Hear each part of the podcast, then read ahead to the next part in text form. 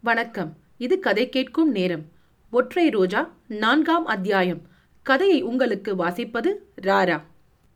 Railway police ஸ்டேஷனுக்கு என்னை கொண்டு போனார்கள். என்னுடைய பெட்டி படுக்கையும் கொண்டு வரப்பட்டன. புஷ்கோட் மனிதர்கள் மூவரும் வந்து பெட்டி படுக்கைகளை சோதனை போட்டார்கள். என்னையும் சோதித்தார்கள். துணிகளை கிழித்து மட்டும் பார்க்கவில்லை. மற்றபடி சாங்கோ பாங்கமாக தேடினார்கள். என்னிடமிருந்து ஒன்றும் அகப்படவில்லை. அவர்கள் ஏமாற்றத்துடன் திரும்பியதாக தெரிந்தது. அன்றிரவு நான் தூங்கவில்லை என்று சொல்லவும் வேண்டுமா? என் எண்ணமெல்லாம் மனோகரியின் பேரிலேயே இருந்தது. அந்த ஒற்றை ரோஜா பூவின் ஞாபகமும் அடிக்கடி வந்தது. காலை மூன்று மணி சுமாருக்கு என்னை விடுதலை செய்துவிட்டார்கள். பெரிய போலீஸ் அதிகாரி ஒருவர் வந்து தவறுதல் நடந்துவிட்டது. உம்மை பிடித்து வைப்பதற்கு எவ்வித முகாந்திரமும் இல்லை. அந்த முட்டாள்கள் உம்மை பிடித்து அடைத்தார்கள். அதற்காக ரொம்பவும் வருந்துகிறேன் என்றார். அதனால் பாதகமில்லை இது எனக்கு ஒரு நல்ல அனுபவம் என்று சொல்லிவிட்டு கிளம்பினேன். காலை நாலு மணிக்கு திருச்சியிலிருந்து புறப்படும் பாசஞ்சர் வண்டியில் ஏறி செல்ல தீர்மானித்தேன். மறுபடியும் அதே பிளாட்பாரத்துக்கு போனேன். மனோகரியும் நானும் நின்று பேசிக் கொண்டிருந்த அதே தூண் மறைவுக்கு மறுபடியும் சென்றேன். நான் எதிர்பார்த்தது வீண் போகவில்லை. தூண் ஓரத்தில் அந்த ஒற்றை ரோஜா பூ காகித பூ கிடந்தது. மனோகரி அதை கையில் எடுத்து எனக்கு காட்டிவிட்டு மறுபடியும் தலையில் வைத்துக் கொண்டாள் அல்லவா சரியாக வைத்துக் கொள்ளவில்லை. ஆகையால் அது கீழே விழுந்துவிட்டது விழுந்ததை அவள் கவனிக்கவில்லை. ஆனால் நான் கவனித்தேன். இதற்குள் போலீசார் நெருங்கிவிட்டபடியால் நாங்கள் இருவரும் முன்னோக்கி சென்று விட்டோம். அந்த ஒற்றை ரோஜா பூவை இப்போது ஆவலுடன் எடுத்து என் பெட்டிக்குள் வைத்து பூட்டிக் கொண்டேன். சிறிது நேரத்துக்கெல்லாம் ரயிலும் வந்தது. அதில் ஏறிக்கொண்டேன். மனோகரி முதலியவர்கள் என்ன ஆனார்கள் என்று தெரிந்து கொள்ள எனக்கு ஆவல் இல்லாமற் போகவில்லை. அது எப்படியும் பின்னால் தெரியும் என்று நிச்சயப்படுத்திக் கொண்டேன். ரயில் புறப்படும் சமயத்தில் அந்த கைப்பெட்டிக்காரர் பிளாட்பாரத்திற்கு ஓடி வந்து அங்கும் இங்கும் அலைந்தார். நான் அவரை கையை தட்டி அழைத்தேன். அவர் என்னை பார்த்ததும் ஆர்வத்துடன் அருகில் வந்தார். பெரிய பிசகு நேர்ந்து விட்டது. மன்னிக்க வேணும். சென்னையில் தங்கள் விலாசம் என்ன? அங்கே வந்து எல்லாம் விவரமாக சொல்கிறேன் என்றார். என் விலாசத்தை அவருக்கு தெரிவித்துவிட்டு எனக்கு கொஞ்சம் கூட வருத்தமில்லை என்று மனோகரியிடம் சொல்லுங்கள் என்றேன். சென்னைக்கு திரும்பி வந்து இரண்டு நாள் வரையில் என் அறையை விட்டு வெளிக்கிளம்பவில்லை. பத்திரிகைகள் மட்டும் ஆவலுடன் பார்த்தேன். ஒரு பிரபல சுதேச சமஸ்தான மகாராஜாவின் பிரசித்தி பெற்ற விலை உயர்ந்த வைரம் காணாமற் போய்விட்டதென்றும் இலங்கை போலீசார் சுங்க அதிகாரிகள் முதலியோர் அதை தேடி வருகிறார்கள் என்றும் பத்திரிகையின் ஒரு மூலையில் சிறிய செய்தி ஒன்று காணப்பட்டது. அன்றிரவு என் அறைக்கதவை இருக்க தாளிட்டுக் கொண்டு அந்த ஒற்றை ரோஜா பூவை எடுத்தேன். அதை கோத்திருந்த நூலை பிரித்துவிட்டு கையினால் தட்டினேன்.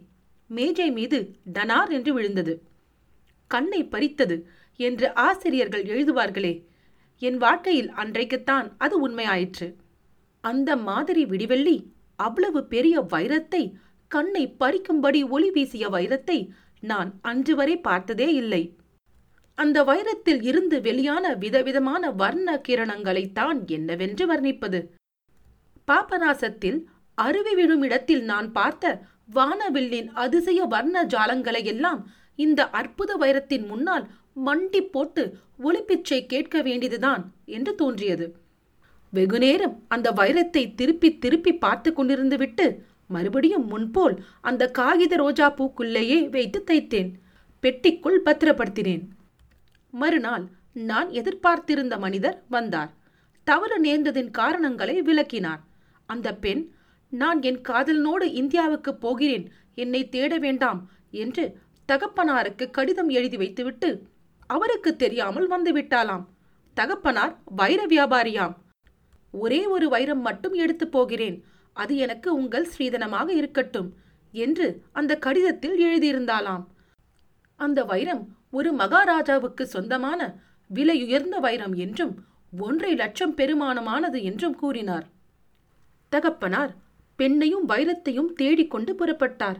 அவள் ரயிலில் பிரயாணம் செய்கிறாள் என்று அறிந்து முன்னதாகவே விமானத்தில் திருச்சிக்கு வந்துவிட்டாராம் இந்த மனிதரையும் தன்னுடைய ஒத்தாசைக்கு அழைத்து வந்தாராம்.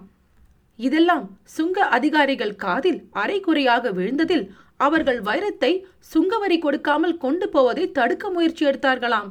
மனோகரி தன் கடிதத்தில் குறிப்பிட்ட காதலன் நானாகத்தான் இருக்க வேண்டும் என்று தவறாக எண்ணி என்னை கைது செய்ய இவர் ஏற்பாடு பண்ணினாராம்.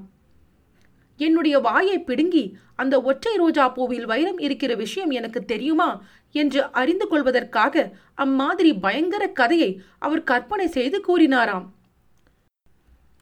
என்னை விட அவள் பெரிய கற்பனைக்காரி ஒரு காதலனையே சிருஷ்டி செய்துவிட்டாள் என்பது எனக்கு என்னமாய் தெரியும். ஆனால் சில சமயம் கற்பனையை காட்டிலும் உண்மையில் நடப்பது அதிசயமாய் இருக்கிறது உன்னை நினைத்து நினைத்து அந்த பெண் உருகிக் கொண்டிருக்கிறாள். சர்தார் பவன் ஓட்டலில் தகப்பனும் மகளும் தங்கியிருக்கிறார்கள். அவர்களை போய் பார் என்றார் அந்த மனிதர். ஒற்றை ரோஜா நான்காம் அத்தியாயம் கேட்டதற்கு நன்றி. உங்கள் கருத்துக்களை கீழே பதிவிடுங்கள் மற்றும் உங்கள் நண்பர்களுக்கு கதை கேட்கும் நேரத்தை பகிருங்கள். நீங்கள் எழுத்தாளரா? உங்கள் சிறுகதைகள் கதை கேட்கும் நேரத்தில் இடம்பெற கதை கேட்கும் நேரம் அட் ஜிமெயில் டாட் காம் என்ற மின்னஞ்சலுக்கு தொடர்பு கொள்ளுங்கள். தேர்ந்தெடுக்கப்பட்ட கதைகள் இங்கு இடம்பெறும். இன்னொரு கதையுடன் உங்களை மீண்டும் சந்திக்கிறேன். நன்றி ராரா.